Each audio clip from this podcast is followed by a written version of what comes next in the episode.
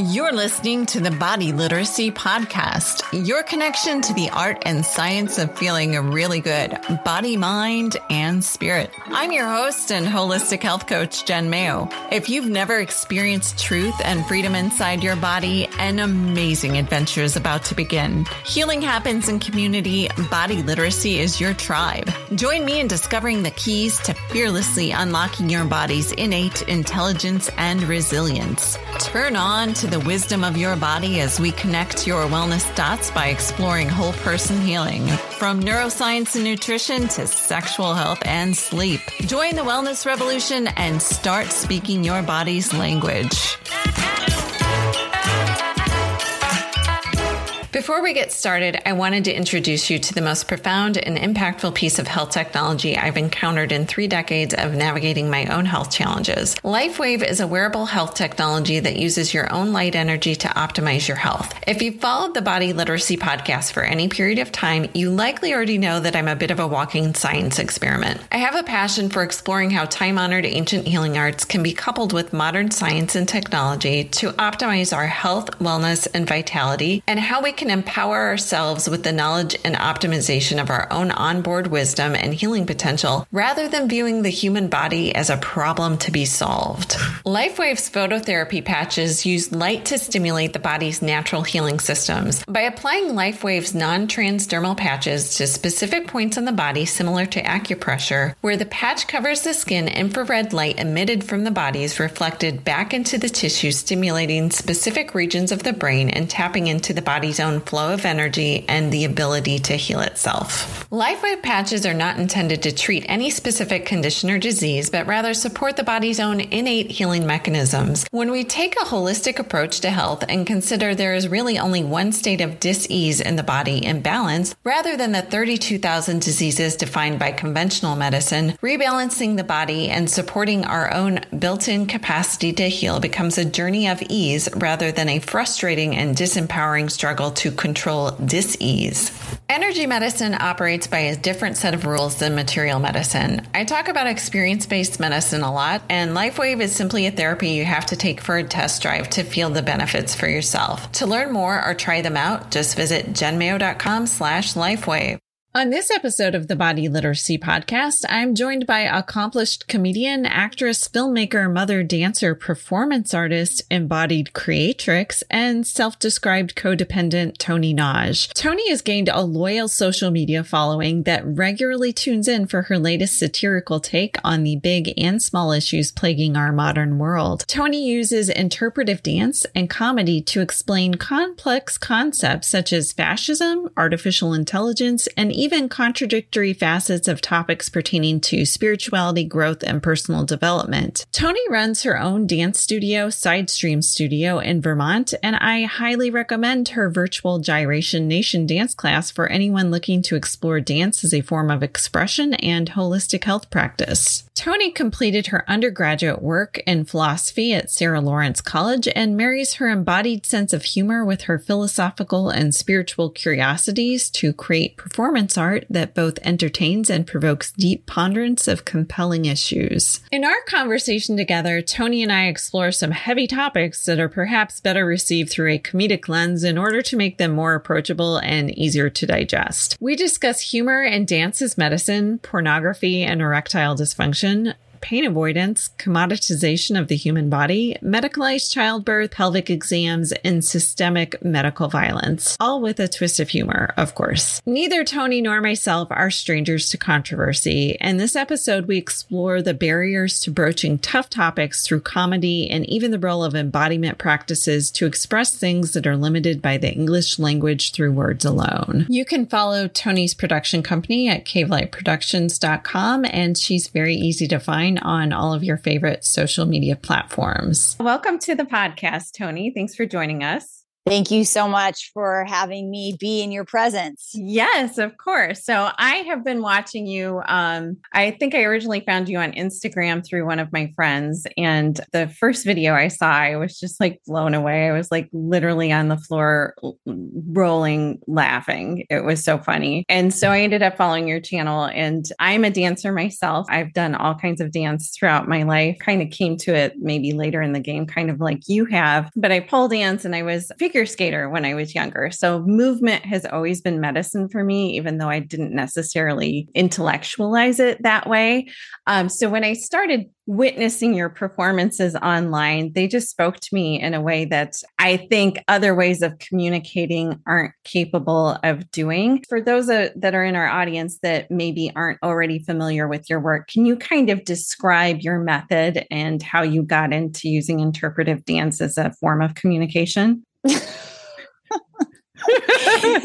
I mean, it, it makes me laugh to think of like me out in the world just interpretive dancing to the public. Yeah, I think the videos that I've made that you're referencing, I basically have been exploring talking about different subjects that I find either compelling, interesting, provocative, or upsetting at times. Uh-huh. And then I use the language of interpretive dance in order to express the meta and micro feelings of which words could not ever encapsulate because whenever we're speaking with words, we are limited by so much of our programming and our conditioning and our assumptions and language in and of itself is i'm sure you've heard about the the spelling behind spelling you know the way that we are controlled and programmed through the words that we use and from a spiritual perspective i don't think any true wisdom comes from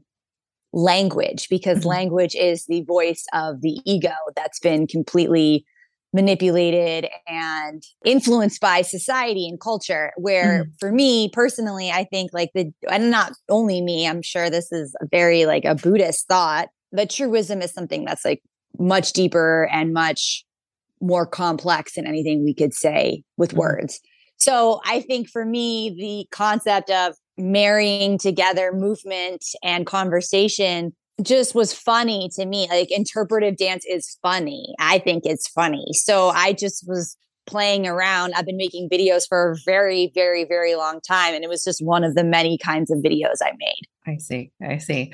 And I remember I've heard you talk about this concept of woo. Can you tell us a little bit more about that? Oh, well, I had experienced a, a 10 day silent meditation uh-huh. retreat. When I was going through a lot of personal health problems and emotional strife, and really just at that point of life where you feel so desperate for some sort of meaning and support and home mm-hmm. within the self that yeah. I just wasn't able to find or access. And so I was really feeling like a spinning top that had no grounding and I had no vision of my future so, you know, like a pretty dark night of the soul. And I decided to go on a 10 day silent meditation retreat. And I'm just the type of person who doesn't really research anything. I mean, I like to research topics that I'm going to talk about, but I do not research anything. If I meet a person, I never Google search them. If I'm going someplace, I never do any research beforehand. So I wanted to do a 10 day silent retreat and I wanted to do it for my birthday, which is in December over the new year, but they were all booked. And the only one that wasn't booked was at this retreat center. I didn't understand that it was a Buddhist retreat center. I just like, was like, yeah, yeah, yeah, that, that sounds fine. So I applied to go to this retreat. And I remember so clearly the monks were concerned because I didn't really have a meditation practice.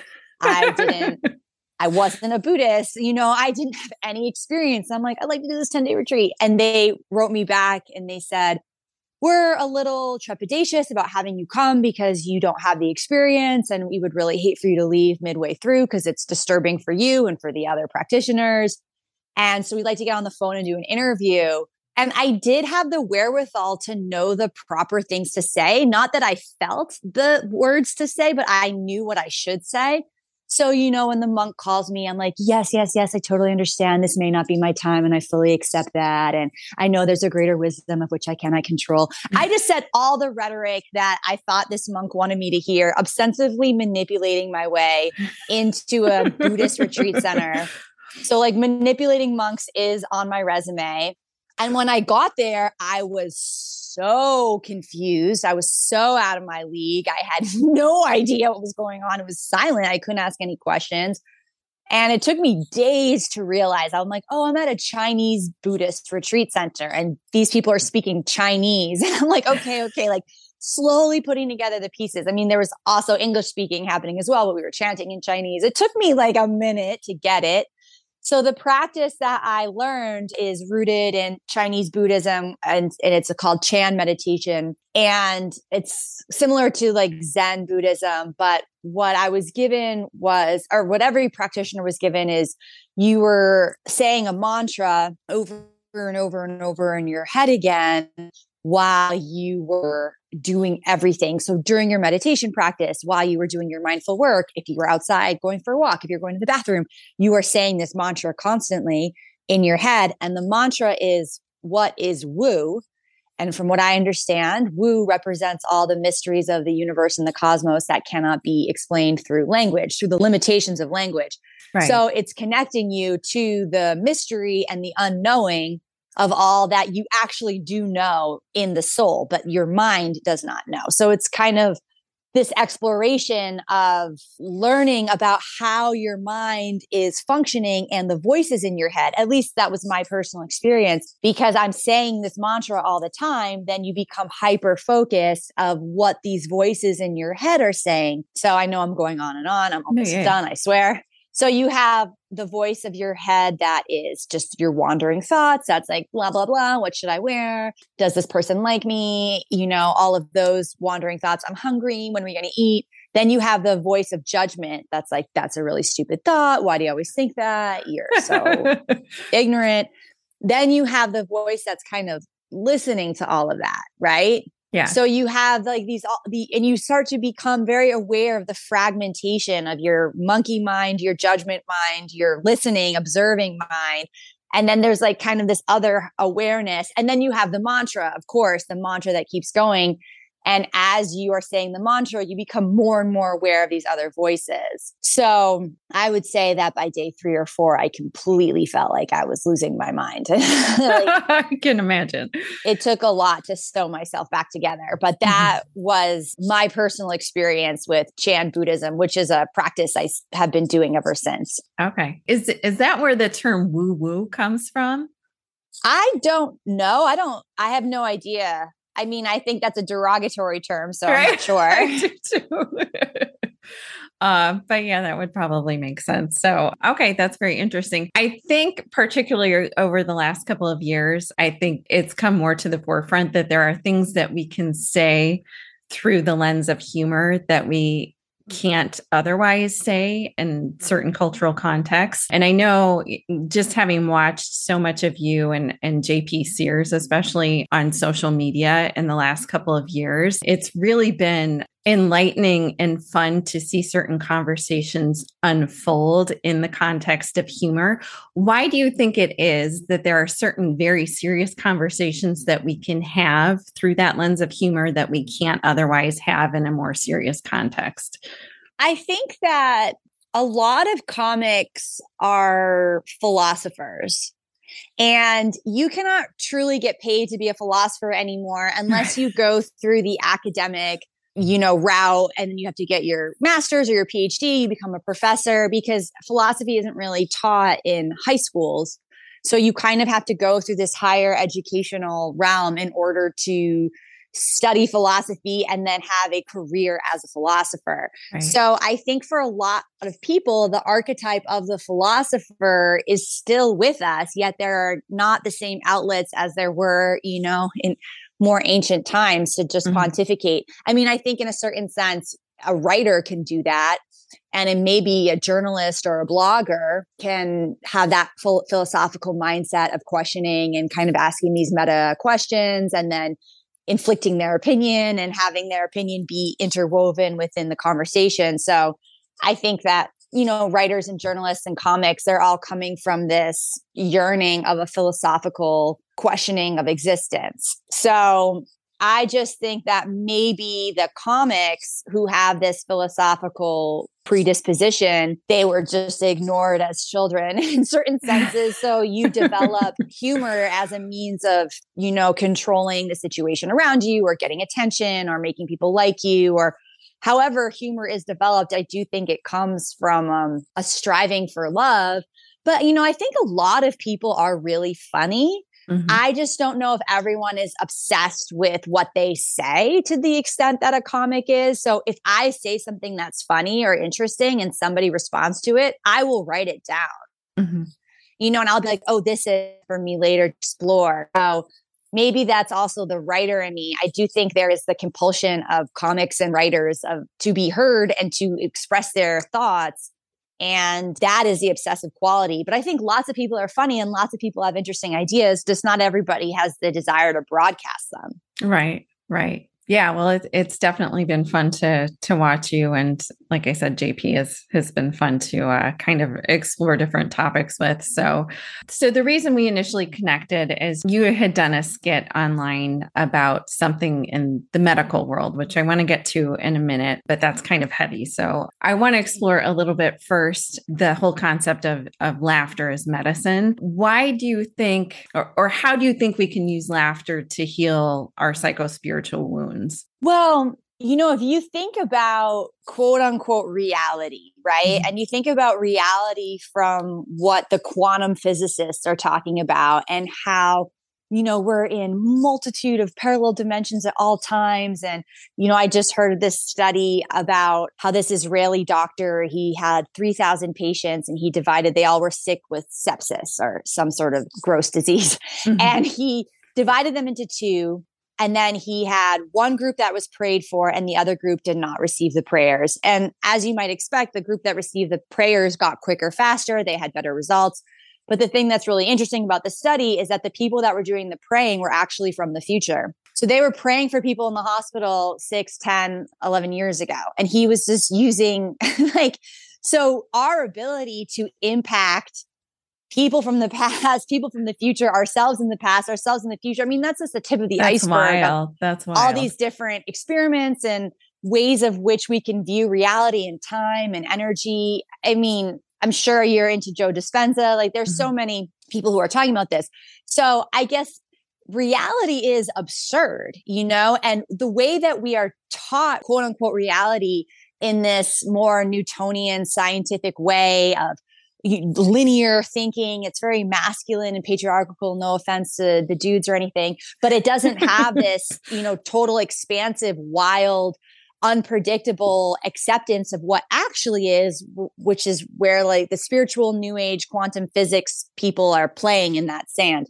Mm-hmm. So I think laughter fits into the absurdity of an existence that is so complex, that is so uh, magical in a certain way and laughter reminds us to sit in the magic and absurdity of it because when everything is taken very seriously and you see things, A leads to B leads to C and everything's in a, a straight line and time's in a line and everything's like this and you can predict it, you can tr- control everything, which I do think is a cultural zeitgeist around thinking we can control nature. You know, very, I don't know if you know of the um, scientist Francis Bacon. He's kind of the father of scientific theory and he was always talking about dominating nature. He had all these metaphors about raping nature, you know, controlling nature. So I do think in this masculine patriarchal scientific world where nature is feared and she is a woman and you mm-hmm. want to control dominate rape and exploit her right i think that that's a kind of like you know there's not a lot of joy in that or laughter but when you start to look at nature and you start to look at life through this other lens of magic and wonder and unexplainable, you know, unpredictability, laughter fits right into it because what is laughter but misdirection? You know, you think you're going one way and something happens the other way and you laugh. Mm-hmm. So that's why I I think I answered your question. Yeah. I'm going to yeah. I'm going to say I did. Yeah, no, no, no. That was really good. That was really good. Um, and I think there's this whole concept of energy medicine that that ties into and i think where we're going to take this conversation next is that there's sort of been this cultural context of materialism and the body and the commoditization of the human body. Whereas we've kind of divorced ourselves from how energy impacts our material being and i think laughter definitely ties in with with that in a huge way. So, with that, so the reason I originally reached out to you is you had done a skit, um, and I don't think very many people in the public know this, but it's perfectly legal in most states. Still, at this point, it's it's starting to change because there's been some medical students who have brought light to the situation. But it's perfectly legal if somebody has been and if a woman has been anesthetized for a surgery without consent for medical students and residents to be brought in to practice pelvic exams on. And there have in recent times some medical students who have brought this into the public awareness and there are women who have experienced this without having prior knowledge of it having happened, who have, for obvious reasons, been very upset that their bodies have been violated without permission. And you had a skit on this with regards to a personal experience you had. Would you mind sharing that with us? Yeah. So I what happened is I've been having these problems with my right hip, you know, and I see lots of different witches and you know energy workers. I see all sorts of people. And I had seen this Instagram post. It was a story that I actually shared about this fact, about this, the pap smears that happen without consent to women under anesthesia. And I was like, oh, that's really fucked up. So I shared this story and I was getting a lot of like, you know, people were reacting to it. And so I had a little bit of a conversation. So a bit in my consciousness at that time that this was a mm-hmm. practice that happened, but I wasn't relating it back to myself at all. I just was like, oh, that's fucked up.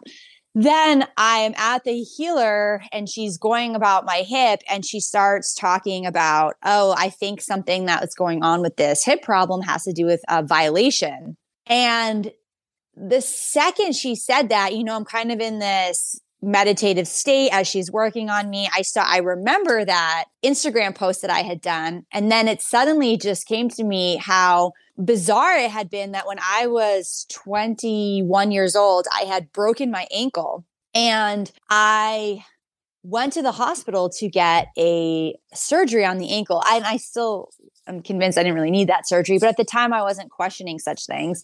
Right. So they put the plates in my ankle and I remember so specifically I woke up from that surgery and the first thing I said was where is my underwear because I was like very aware that it was not on my body and it had been on my body. Right. And they just completely ignored me and i like asked multiple times it was the first thing i asked and then eventually they just kind of gave it back to me in a plastic bag and at the time i was like what the fuck and i had asked people you know, like, what's with that? And they're like, oh, maybe you peed your pants. And I was like, no, because my underwear wasn't like pee ridden. Like, and I didn't have like pee all over my legs.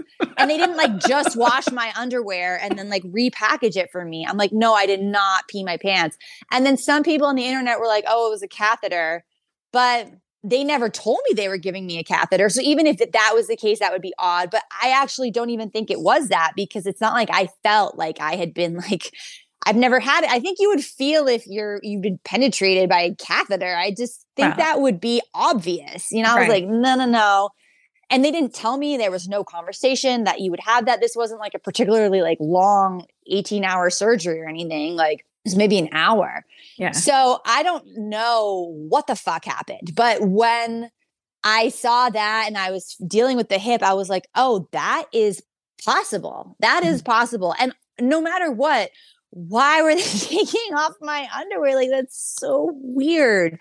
Right. And so then that kind of got me on a deeper conversation. I'll obviously never know what happened to me. Right. But just around violation in general, when it comes to the medical industrial complex and like how many pap smears have been forced upon me and just even the experience of pap smears at certain times and just this you know you can say my mind can justify like oh it's for science or whatever but my body, I think, was like, what the fuck is happening? Like, why is this happening to you? Like, don't do that. I think that there's very much a broader, like, cultural conversation be had with regards to medical culture in general and I'll I'll preface the rest of our conversation there's a disclaimer that's like by default at the end of, of every episode of the body literacy podcast that obviously asserts that nothing here is medical advice which is certainly true right now but I think especially in the conversation around pap smears We've been so, and pelvic exams in general, I'm not saying that they're never necessary, but this idea that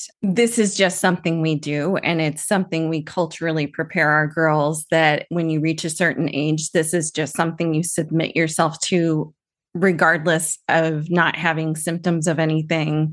It's just something that you surrender your bodily autonomy to somebody who's a quote unquote authority figure to examine. And I don't think and your your description of this in your skit with with regards to um the devices used in in this particular procedure was particularly comical i just don't think we've allowed ourselves the permission to ask questions about why is this is what we consider normal to subject ourselves to? Why do you think there is so little conversation happening around what's considered normal in medical culture and what we think we have to outsource to another person who we've deemed an authority figure versus knowing our own bodies and being able to have the curiosity and the exploration to examine ourselves rather than giving that to somebody else. Yeah, I mean, I think there's a couple things happening. One is that medicine is a business. Mm-hmm. So there is a vested interest in not empowering the quote unquote patient to have the knowledge, awareness, or desire of which to explore one's own body and one's own intuition about their body. Because mm-hmm. the more dependent the patient is to the institution of medicine, then the more money that's made. Not that I think that each individual doctor or nurse or what right. have you has that perspective. I, in fact, I think most people get into it because they want to help or they care about people or, you know, they're doing an active service. So there's all sorts of altruism that comes with the intentions behind the people that are in practice. But I think the institution of the medical industrial complex as a business is rooted in in keeping people dumb, keeping people unaware of their own bodies, keeping people afraid and keeping mm-hmm. people ignorant. I have an amazing woman who I work with who's a fifth generation Chinese acupuncturist. Mm-hmm. And, you know, she's one of the most knowledgeable women or humans I've ever met. If you go to see her for a treatment and you call and you're like, oh, I'm still not well, she's upset Mm-hmm. She's not like, oh, great, come on back. She's like, right. what the, you know, she, she's not a swearer, but she's like, what the fuck, you know? She wants people to get better. Her business model isn't about repeat customers. You know, she wants to truly, you know, heal people so they get better and they never have to see her again. Mm-hmm. And that is not the medical institution. And then also, I do think that the legal system is deeply entwined with the medical industrial complex because, you know, our legal system is also a business. Mm-hmm. And so having this relationship where people can sue the authority figure that didn't act properly has then created a total disconnect between quote unquote healer and patient where there is this contention rather than a partnership rather than a collaboration there's a contention and a fear that both people have. So the doctor is afraid of getting sued and the person is like afraid of whatever medical thing that they are ignorant about. And so there's so much fear and contention that already is on the table of the relationship from the beginning mm-hmm. versus when you're going to someone that's like you know more of a natural practitioner who's like maybe in your town who you're going to see all the time who's not part of this like major conglomeration, there's a much more intimate relationship that I mean, I have so many relationships with women that have really really helped me with my health. And you know like sometimes you know I'll there's a different relationship to boundaries because there can be because they mm-hmm. are working for themselves and they're not part of this greater institution. And so they can be attached to me in a more emotional way and I can feel cared for in a more emotional way and not everything has to be so sterile So I think that, you know, doctors feel like they have to protect themselves. And so then there's going to be all sorts of unnecessary procedures.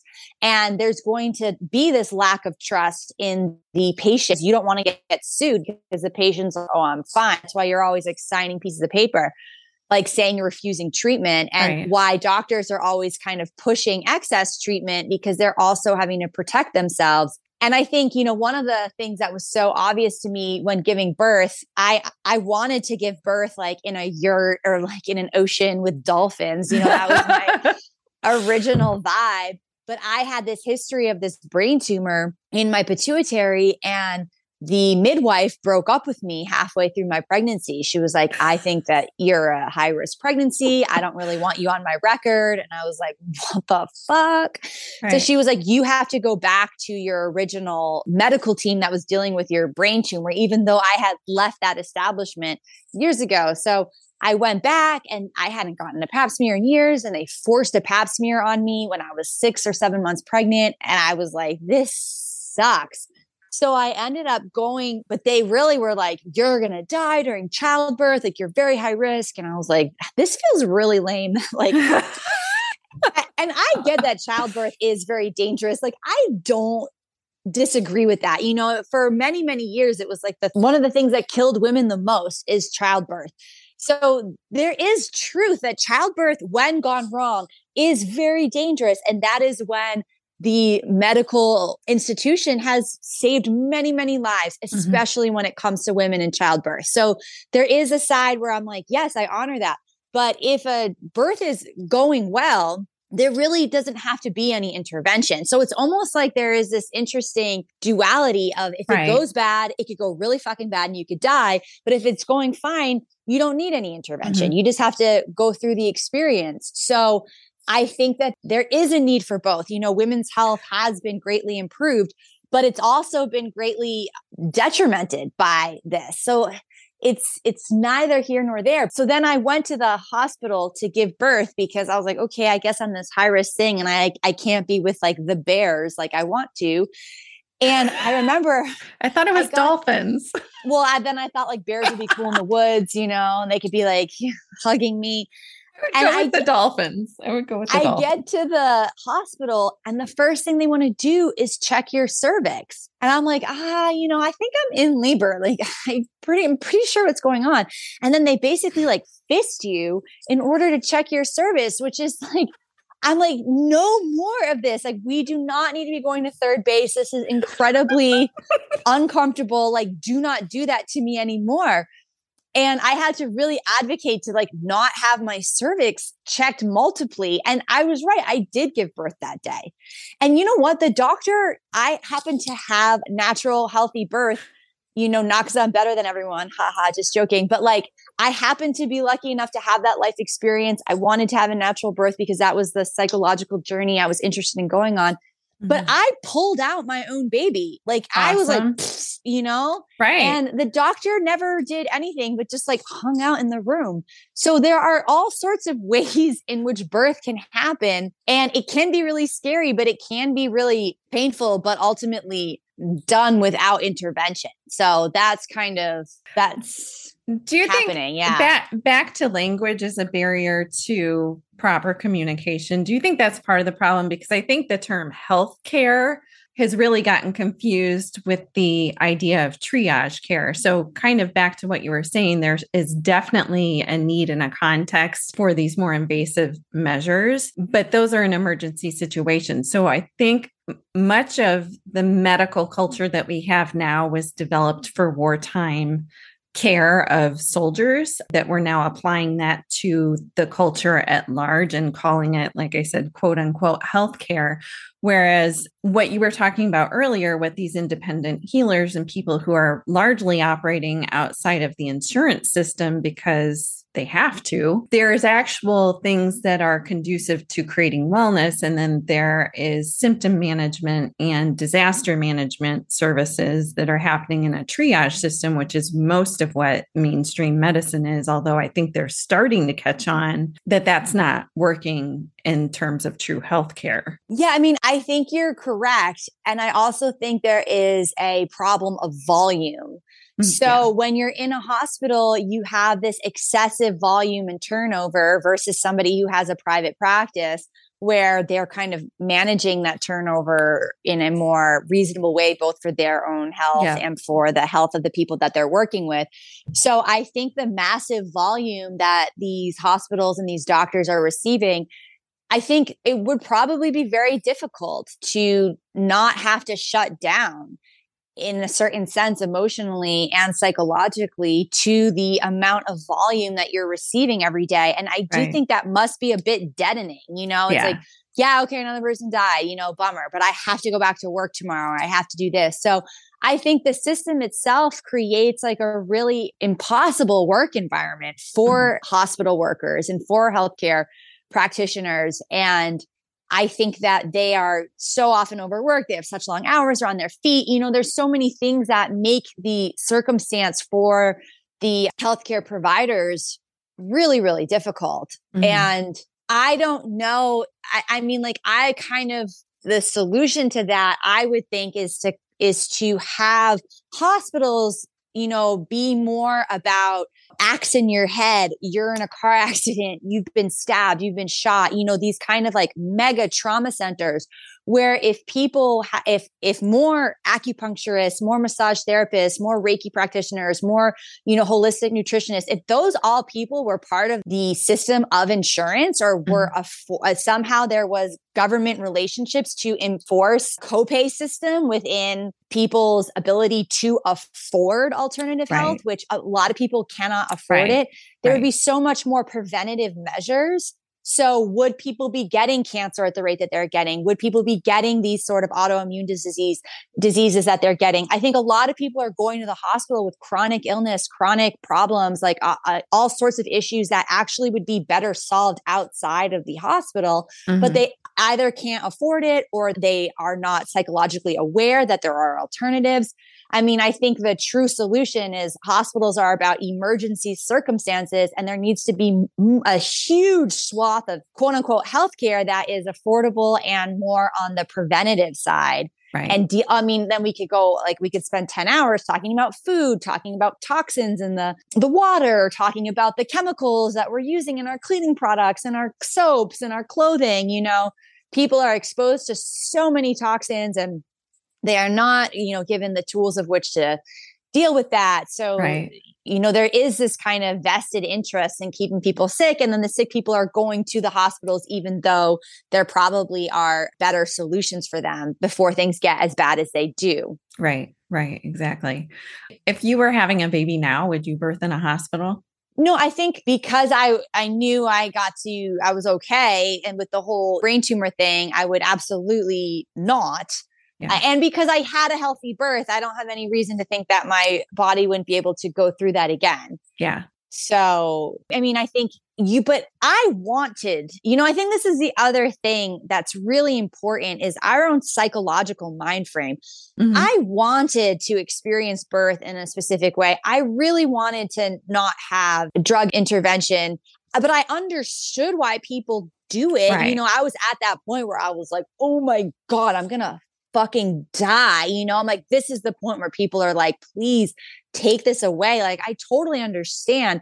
So if you don't want that birth experience, you don't need to have it. But. I think there should be more support around the women who are interested in exploring that birth experience. And I think there should be a little bit more of a, I get from a feminist perspective, you know, giving people this, these options is really important. It's important to have these options, but I do think there is a greater conversation that has to be had around why it's crucial and why it's imperative from a spiritual perspective to at least talk about birth in this way where you are exploring it from a spiritual opportunity, you know? Right, right.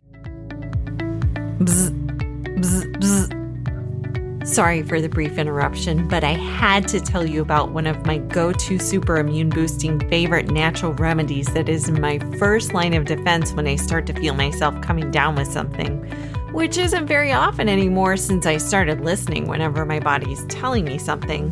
But Beekeepers Naturals is an incredible company dedicated to not only bringing you cleaner, natural alternatives to the traditional medicines in your medicine cabinet, but Beekeepers Naturals sources the highest quality humane ingredients for bee powered immune boosting natural remedies and superfood products to keep you operating at your best. I keep the Bee Immune throat spray in particular handy anytime I feel a tiny tickle in my throat, warning me that I might be coming down with something. Powered by an incredible ingredient called Bee Propolis, this all star ingredient contains antioxidants and other immune boosting compounds in a convenient spray. Head on over to Jen's Favorite Things link at jenmayo.com and use coupon code JENMAYO for 15% off of your purchase.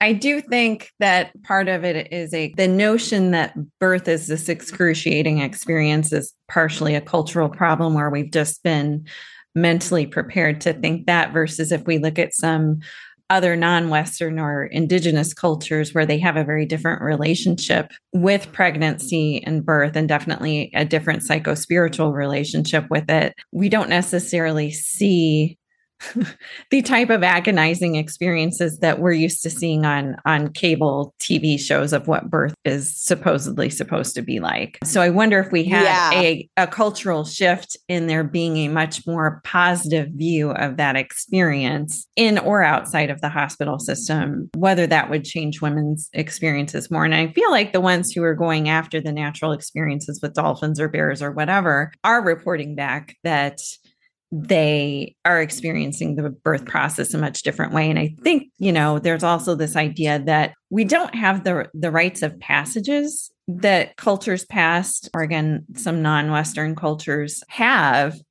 that I think are very important for making these big life transitions, whether it's it's birth or you know entering into adulthood or menopause or whatever. We don't necessarily have these cultural context experiences that say this is you know these transitions are wonderful, beautiful times to you know turn inward and and look at what life has to to offer in the next stage of life, whatever that might be? Well, I think that in the Western world, there is this assumption and conversation that pain is punishment. Yeah. And so there is this avoidance of pain that we have. And the avoidance of pain comes with all the pharmaceuticals that are brought into our life because yes. you are avoiding pain. But pain is not only a part of existence, but it's our greatest teacher. Mm-hmm. And I think that, you know, with women, the pain of childbirth, especially within like a Christian nation, which is what we are, that is your punishment. Mm-hmm. So right. you are bad, you are a bad girl. And that's yes. why you're in pain right. when you are giving birth because you've been bad mm-hmm. and you're gross and you're dirty, you bad, painful girl. And so I understand completely why women fear that pain. Mm-hmm. I understand completely why people want to avoid pain. I get from there has been a programming and a conditioning to us that telling us that pain is indicating something very wrong. And there is sometimes pain that is indicating, oh, something is wrong. But right. birth is not the pain of something being wrong. Right. There's nothing wrong with your body. You actually just have to completely relax into the pain. Like birth is right. ultimately the most relaxed you will ever be because if you just relax and you don't fight the pain, the baby comes out. I mean, even in Western culture, there is all this narrative around pushing. Mm-hmm. Right. Push the baby, push the baby, push the baby. You actually on your back, to, which is very unnatural. very unnatural. You need to just allow the baby. Right. Just allow it. You just allow it, and then the baby comes out. So, I mean, even the narrative around pushing on the back, the positioning, you could just be with gravity and just allow. But I mean, personally the whole my whole labor experience i'm fighting the pain my energy's going up my energy's going up and i was i was lucky i had a doula with me in the hospital and she just kept you know being bring the energy down bring the energy down and my partner he they were just massaging me and just bringing the energy down so i had that support of like coming down but i knew i know the door you have to walk through and it was the hardest thing I'd ever done, you know, without a doubt. And I think like the thing that's sad, you know, from a, a sisterly perspective mm-hmm. is that is that like none of this is a competition you know? If, a, if like a woman had a different birth and her birth is still beautiful if you had a c-section that's still that was part of your process and there's still so much learning and joy that comes from that. Like i think that the the sadness for me when talking about birth and talking about these things is that from i want you know sisters to come together and just really support each other's experience no, no matter what it was but I think sometimes there becomes this like competition or people feel like holier than thou because like I had a natural birth and then I breastfed, I breastfed for like seven years because, you know, like I'm a better mother than you. Right. And, and then women feel really fucked up. And I, I think that we're all doing, a, you know, our best at being the mothers that we are and that we're learning to be. And I do think the conversation isn't about, you know, like competing with each other, but more just like sharing experiences and having a lot of space for each other and like what it is that where we are in our life path at that moment.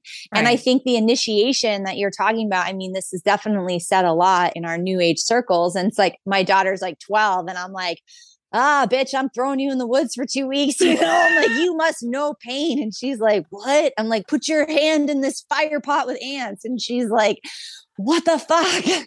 But I've I've been thinking about like how to create, you know, like painful situations for my daughter. I, ha- I haven't come up with it yet, but I do think it'd be really interesting for like Western young girls to have like retreats where they are kind of put in really painful oh. situations. Oh yeah, yeah. My daughter's My, not into it, but I am going to insist upon it. So yeah. if anyone does that, hit me up. I'm looking to to put some pain into her life. Right, right. Some kind of like survival retreat. My daughter's turning 16 this winter, and I told her I wanted to throw her some sort of sweet 16, like something, and she's like, "People don't do that anymore, mom." Oh yeah, like, that's okay. sweet. yeah, yeah, yeah. That's sweet so, of you. I know. Uh, I try.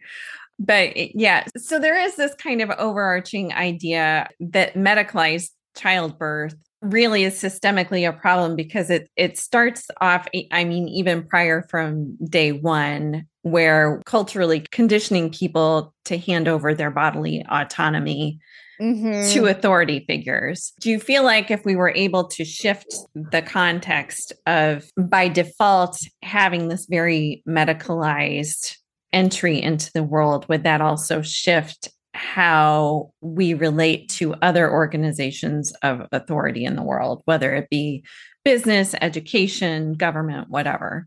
Oh, well, absolutely. I mean, if you think of the human body as a commodity, you right. have to go to the military industrial complex. And so, where women's bodies are often brought into, you know, they're objects of sexuality, they're objects to please men, and they are objects of which to birth the next generation. Mm-hmm. The objectification of women it has its place and obviously is something that we've been talking about the objectification of men within the military as tools of war and as tools of capitalism with their you know their being workers and slaves. Not that women haven't been slaves as well. They have right. been but um men as slaves, men as workers, men as tools of the military. Mm-hmm. So uh, the human body has been a commodity and has been objectified by the wealthy from this capitalist system for, I think, you know, m- most of written human history. I, I think as long as we've had hierarchy, economic hierarchy, financial hierarchy, power hierarchy, people are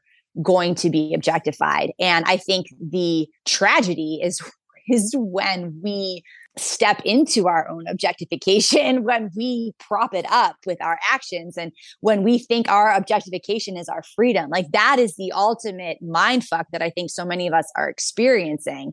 And so it's like when men go to war because it's a thing of honor. You mm-hmm. know, it's right. like that's so so many people they they they feel it's a thing of honor. They're they have like an objective that is is moral. Their objective is about defending their families. Their objective is righteous in so many ways. Or, of course, you know, you have an economic situation where you're going into the military to pay for life because you want to better yourself. These people are so exploited by the state in order for the state to have these economic advantages over other states. It's just right. like rich people playing with the bodies of poor people constantly. Right. Right. That's definitely a way to look at it. What are your thoughts on birth control? Because I feel like uh, birth control and and the feminist movement, because I, I feel like that conversation has really kind of gone off track. Where I'm birth control certainly medical birth control has its place certainly in the evolution of women's rights in the last century. But I feel like there was a conversation that didn't happen in all of that, where again, kind of outsourcing our bodily autonomy to this giant authoritarian system that says you're too stupid to know how your own body works. Here's a pill, take that instead. Um, how has that played out, do you think, in the evolution of feminism and with regards to women feeling like they have agency over their own bodies. Okay, that's I think there's so much there. and I think the reality is is that controlling women's bodies and their fertility is you know, obviously something that the state has been very interested in for millennia. Mm-hmm. And our relationship to our bodies and our fertility and our motherhood or wanting to avoid motherhood. Yeah. I think there's two meta things that are happening. Like one is the personal and one is the societal, right? right? And so the state actually really does want a lot of unwanted babies because unwanted babies are much more vulnerable and they mm-hmm. are much more unfortunately likely to end up within the prison system or mm-hmm. to end up within the system that is going to be able to make the state money and they're much more exploitable so a wanted child a truly wanted child that can be fully cared for is a threat. It's a threat to the status quo. It's a threat to the state because, you know, what it takes to have like a, you know, like a, a spiritually confident, you know, questioning child that like wants to explore its experiencing humanity and has this mm-hmm. like really present parents that have the time and the attention in order to cultivate its mind and its body that is not what the state wants. And so it's like you keep parents working, you keep mommy really busy, you keep daddy really busy, you create circumstances of which relationships are really complicated. So then relationships and family units are really difficult. And of course, even marriage is a function of the state. Like a marriage works for the state because it isolates people. You are mm-hmm. isolated in your little house, and then you and mommy and daddy fight, and then the kids are sad, mommy and daddy are fighting. but if we had this like same obsession with community love as we have with marital love, if there were movies about communities falling in love together, if there was TVs about communities coming together and supporting one another, like community love is the love that is going to be able to transcend us mm. from this fucking societal hell we're in. Right. Marital love is not that. you know, marital love is a different experience. If we mm. were part of a genuine community and we were genuinely caring for each other in a deep mm. way and genuinely caring for each other's children, like that is such a threat to the powers that be which is why community is like out the window. That's why we have all this TV to keep us in our homes, to keep us out of community, keep us out of working together. So dot, dot, dot, how birth control fits into that is that, you know, if you don't want a baby and you can't afford a baby or you actually don't want one, you know, how to avoid that is a whole thing. You know, it's a whole thing. I personally was on birth control pills for many years. I got on them when I was young because my mother suggested it. She was like, Oh, you shouldn't be a teen mom. And I was like, I guess not. And I took the pills. And it actually, I think, really messed up my health and my endocrine system. So big bummer. But uh, ditto here yeah, like I think it does. There is an impact. There is yeah. an impact. And Huge. I have friends who have, you know, the copper IUDs even, and like they get them out and they're like, oh my God, I feel like a different person. Mm-hmm. So is there an impact to birth control? Of course there is. But is it necessary at times, you know, for people for where they're at? Yeah, it is. Mm-hmm. It, it, it is at this point. And I mean, I don't have a regular period. I would, I don't have that. So mm-hmm. would I be able to truly track my fertility? No. Mm-hmm. I, so I use condoms. Like that's what I use. Mm-hmm. But like I can use, I, I choose to use that. And my partner wants to have sex. So he'll, he'll fucking stick with it. But some people, some women their partners refuse or they don't like them or whatever you know so i think it's really complex my problem with it is that this is portrayed as a woman's fucking issue. Mm-hmm. It's not a woman's issue. It's mm-hmm. a human issue. Mm-hmm. I think if women are going to be taking birth control pills, we have to experiment more with the men. And of course, they say they didn't like it. You know, it's like women can only get pregnant once a year. A man can impregnate fucking, if he can fuck twice a day, he could make 700 babies, you know? He can make 700 babies a year if he's fucking twice a day every day. Right. Uh, you know, uh, while they're ovulating more. I didn't even do the math right. It's almost 900 babies a year. So why are we regulating women's fertility when men can make 900 babies a year if they were fastidious enough? So yeah. Hmm. I, I do wonder, I do wonder though, if, if we analyzed a population of women who had never been on hormonal contraception or any kind of mechanical manipulation of their body, like with an IUD, whether cyclically and hormonally they would present much differently say than someone like yourself or I who did spend a lot of time on those interventions that have significantly interrupted with our natural endocrine functioning. Right because I, I do think the fertility awareness method is phenomenal you know for anybody who wants to to look into that I, I, not just from a, a birth control standpoint but just knowing how your own body functions. And I'll say I had a copper IUD taken out once, and I remember going to the doctor, and a the young doctor I was with couldn't get it out, so she had to like go get an older doctor. And she comes in and she's like, "Oh, so you want to start a family?" I'm like, "No, I don't want to start a family. I just want to know how my own body works." Because at this point, I was 40 years old, and I literally had been controlled by yeah. something my entire mm-hmm. reproductive history. And I literally just wanted to know how my own body worked. And she couldn't even mentally grasp that that was a thing, unfortunately.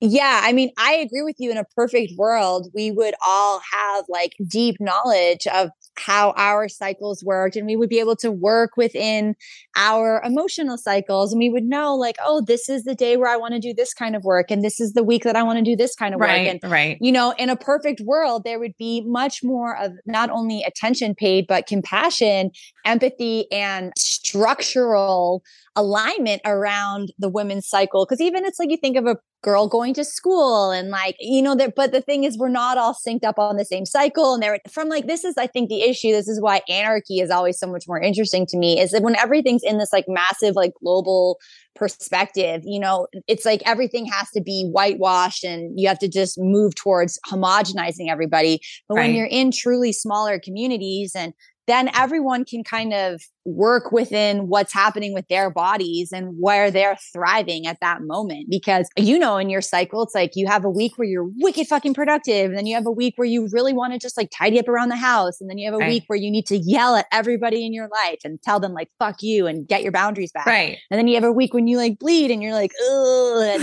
you go right back into it. so none of that is honored because we don't live in like a society that honors the monthly cycles of women. We live in a society that actually honors the daily cycle of men. Mm-hmm, right. Because men have daily cycles and women have monthly cycles. Right. And and so much of our self-worth is tied to productivity. Absolutely. Right. Yeah. If we exist outside of that, then somehow we're not um we're not living up to to expectations. They I'll just mention real quick, Ricki Lake and Abby Epstein did two phenomenal movies called The Business of Being Born. Oh yeah, yeah, Business yeah, yeah, of Birth yeah. Control. I watched the first one, the Born one. Yeah, yeah, no, they were amazing. In the business of birth control, they kind of chronicled two, I don't remember what the organization was called, but there was actually this feminist group that would mail women or have ah! workshops where they would mail speculums and mirrors to women so that oh. they could oh. see their own cervix, which brings up the question like, why is it the most intimate parts of our bodies we've made accessible to the medical system? Um, mm-hmm. But we don't necessarily have the curiosity to explore that ourselves, which I think was the sort of the purpose of this organization was, you know, just, I mean, it was kind of shocking. Like, why aren't women exploring their own bodies that way or even their partners? Because I feel like I'd mm. much rather have my partner examine that part of myself than some stranger with my, you know, my heels up and right. But stirrups. then are you still a sexual being? Your part looks at you like right, that? right. yeah, right. Right, if right. You're like, our because our sexuality is so much a part of our value. I'm sorry to interrupt right. you, but yeah. I was like immediately like, oh right, but like our partners want to see us as sexual beings, and right, therefore, right.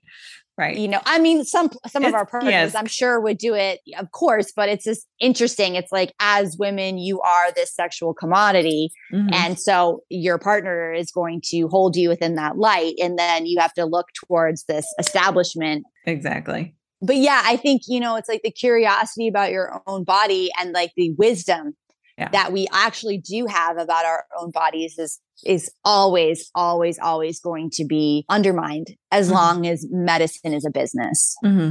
Yeah. Absolutely. Absolutely. Shifting gears slightly, do you think porn is part of the transhumanist agenda? Ugh. So I have a very specific relationship to porn. I saw my first porn when I was 14 years old and I was very fucking stoned. Uh, And I was kind of like, what? But it was from the 70s. It was a porn called Flesh and Laces Part Two. And I remember my friend and I were like super concerned we hadn't seen part one. We were like, oh my God, we're never going to understand the character arc.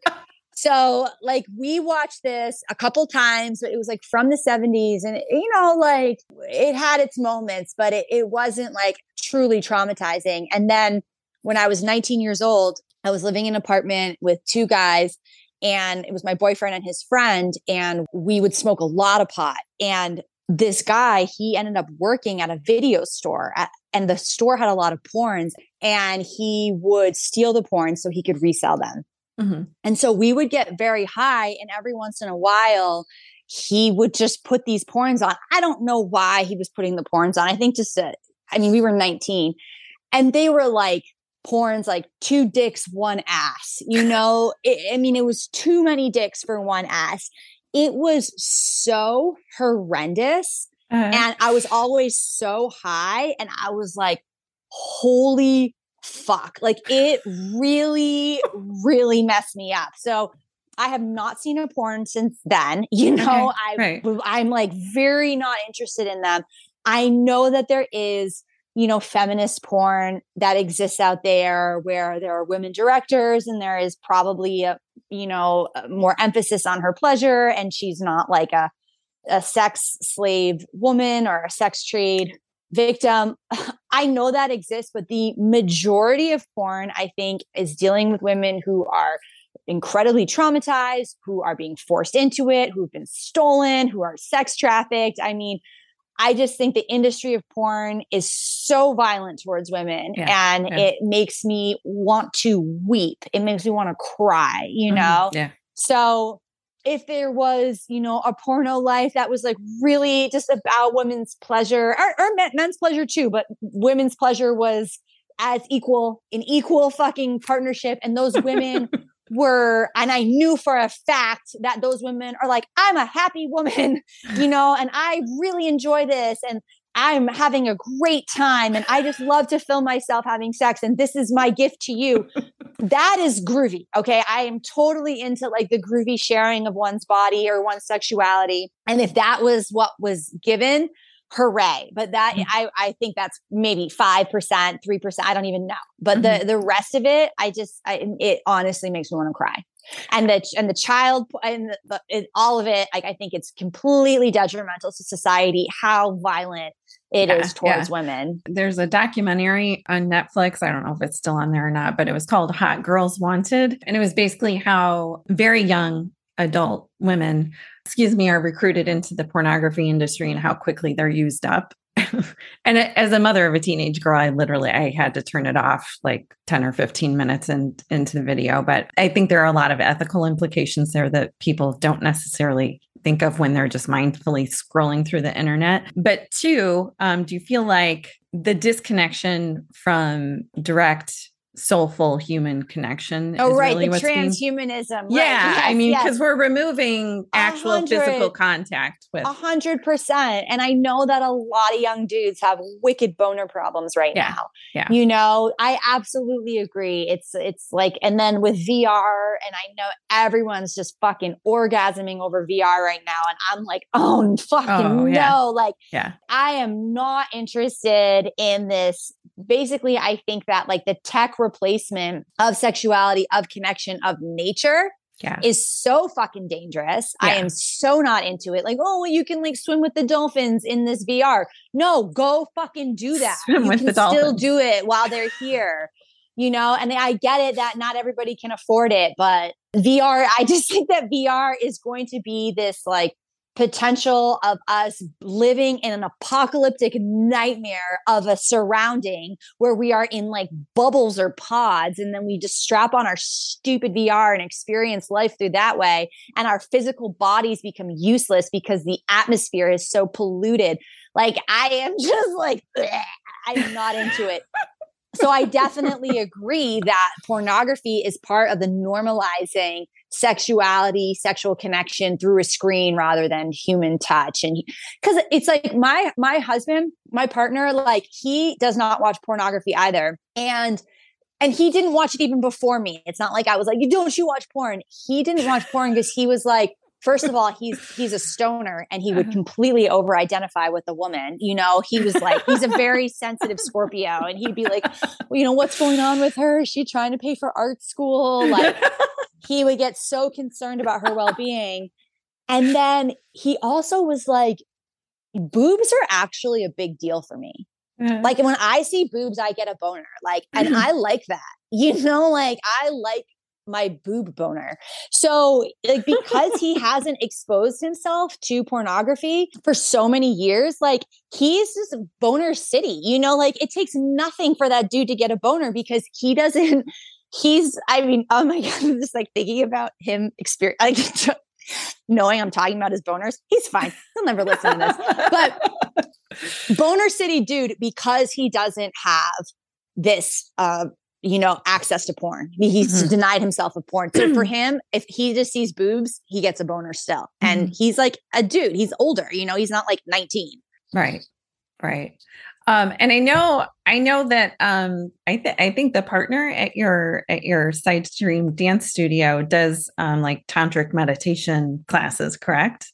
Oh, yes. I have not been to that. I have not been to that yet. I want to try that as well. But I feel like on the sexuality spectrum, because we have been so conditioned to like screen sexuality and a variety of other cultural issues, that so many people don't realize the potential that they're missing out in terms of their connection with other human beings particularly in a sexual context do you feel like it's it's just the technology or you know what other factors are playing into this just relational disconnect that is happening um you know in a more intimate space i think people in general are having major social anxiety mm-hmm. that is only heightened over the years and i think that social anxiety is coming from like a deeper existential anxiety about you know the the news that we're given, climate change. And so, and then also the polarization of different political parties. And I, I do see a major uptick, I think, in general around social anxiety. The pandemic obviously yeah. was exploiting that and playing in the waters of making people more anxious around each other. And I also think that when it comes to roles around partnership, and whether or not you know you're in a heterosexual relationship or not i do think there is a, massive devaluing happens with the feminine role that anyone plays in a relationship. And that's like feminine, not meaning you have to be woman bodied, but what we as society have deemed feminine.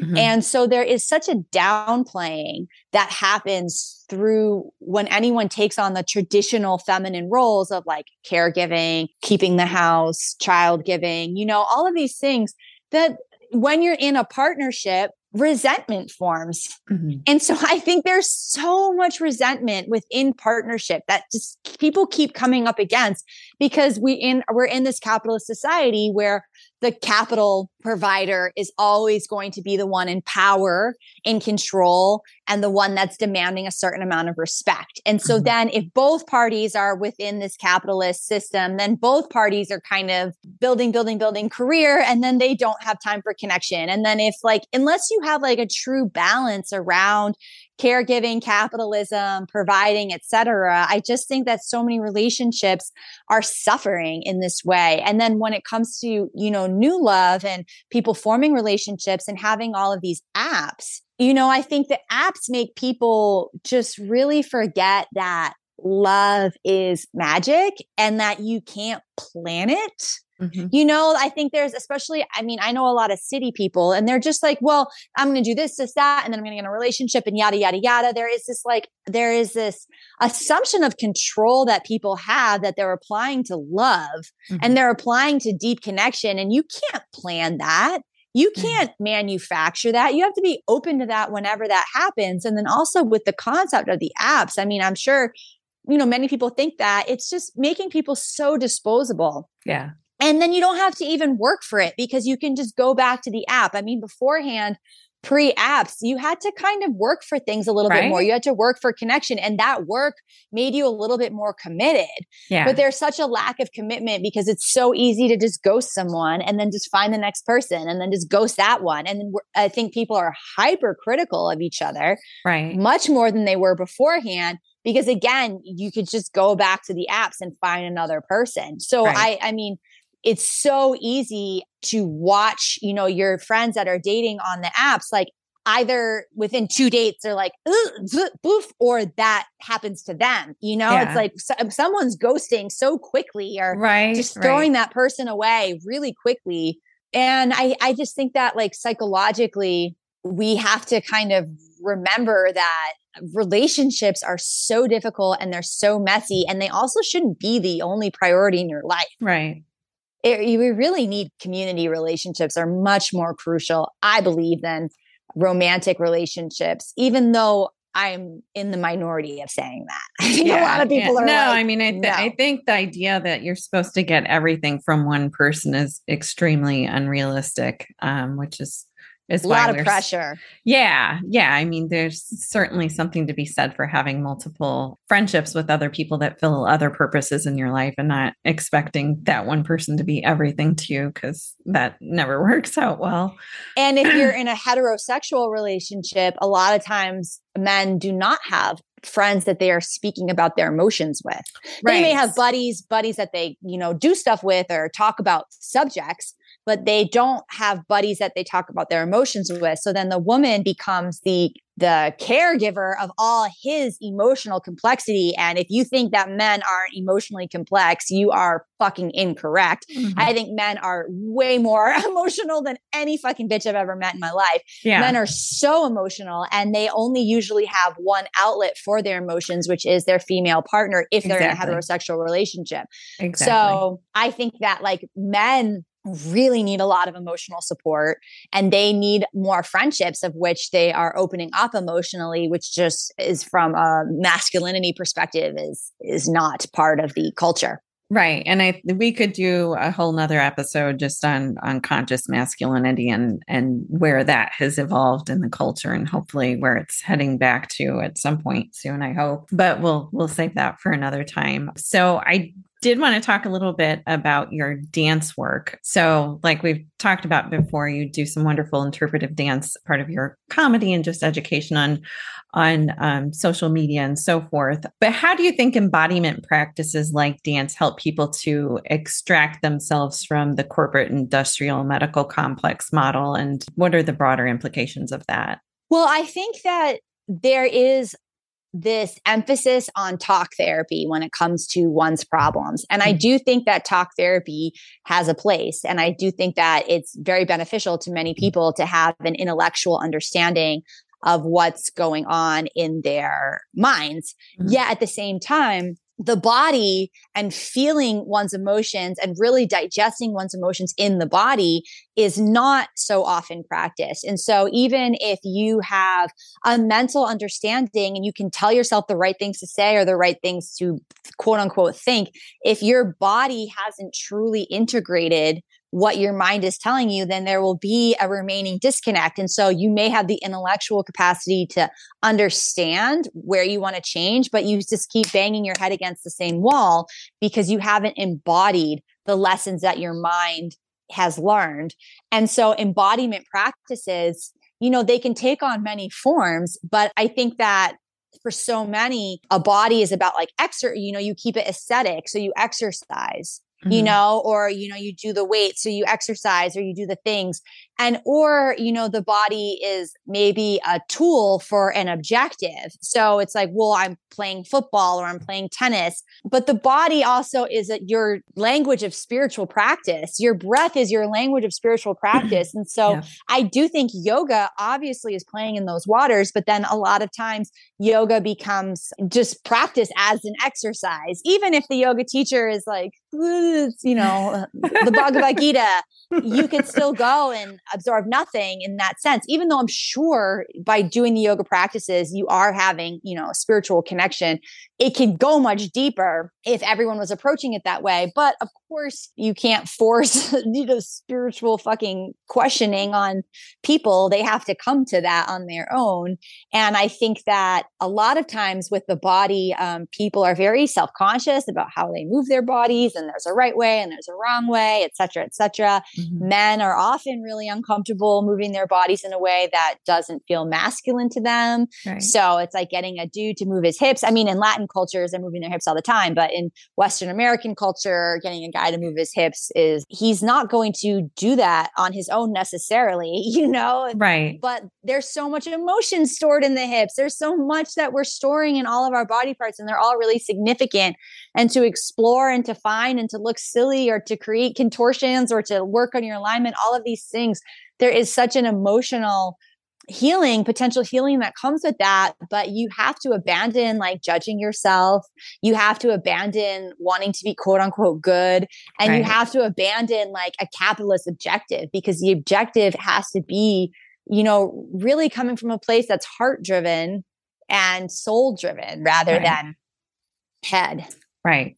Right. Absolutely. And I think what we're seeing now in terms of Western science being able to validate stuff is just how much, you know, ancient Eastern cultures, especially, got right, but didn't necessarily have the science to back it up. But now we're starting to understand that the fascia tissue network in the body really is almost like this emotional nervous system, um, which is where the whole concept of, of mind body medicine is really starting to come to the forefront. Even, I mean, it's even leaching its way into more ma- mainstream Western medicine. I, I think they're starting to understand that the methods that they've been using there haven't been particularly effective to date. So hopefully we'll see more of that. And um, so I, I had the opportunity to take your Sunday morning dance class, Gyration Nation, yesterday, and it was phenomenal. So for anybody who's listening and and really wants to uh, lean into trying something new or different that you haven't done before, I highly recommend um, signing up for Toni's class. Do you have any other um, things coming up, either inside of Sidestream Studio or comedy acts or anything that are going on that you want to tell people about? Yeah, I think mainly what I want to share is that I do want to plan like a more structured six week workshop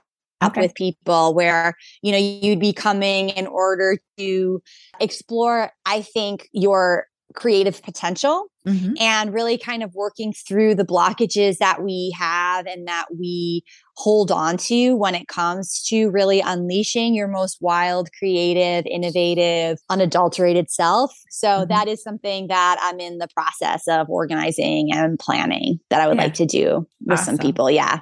That'd be fun. That'd be fun. Awesome. Um, is there anything that we didn't touch on already that you would really like to speak further about?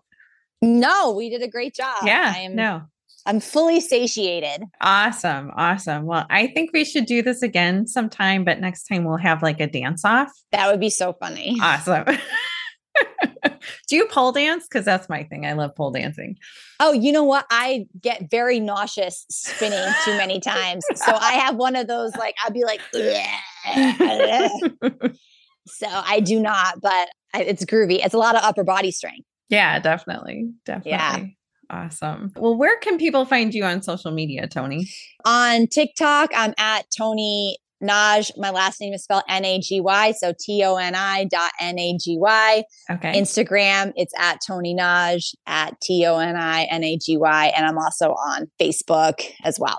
Okay, awesome. And then um, websites as well? I have a website um, called Cave Light Productions that has a lot of my video work on it. And then I also have a blog that I wrote my entire parenting journey from age uh, zero to 10 of my daughter. Nice. So it's a pretty intense chronicle.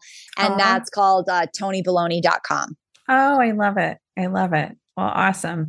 I really appreciate your sharing your story with us today. And I do hope to talk to you again at some point in time. But thank you so much for coming on. And um, we'll definitely include all those links in the show notes as well. Yay. Thank you so much. Yes, of course. Have a great day. You too. This podcast is for informational and entertainment purposes only. Any statements and views expressed by myself or my guests are not medical advice. The opinions of guests are their own, and the Body Literacy Podcast does not endorse or accept responsibility for statements made by guests. If you have a medical problem, please consult a qualified and competent medical professional. As always, I hope you enjoyed this episode of the Body Literacy Podcast. Be sure to subscribe subscribe and sign up for updates over at jenmayo.com.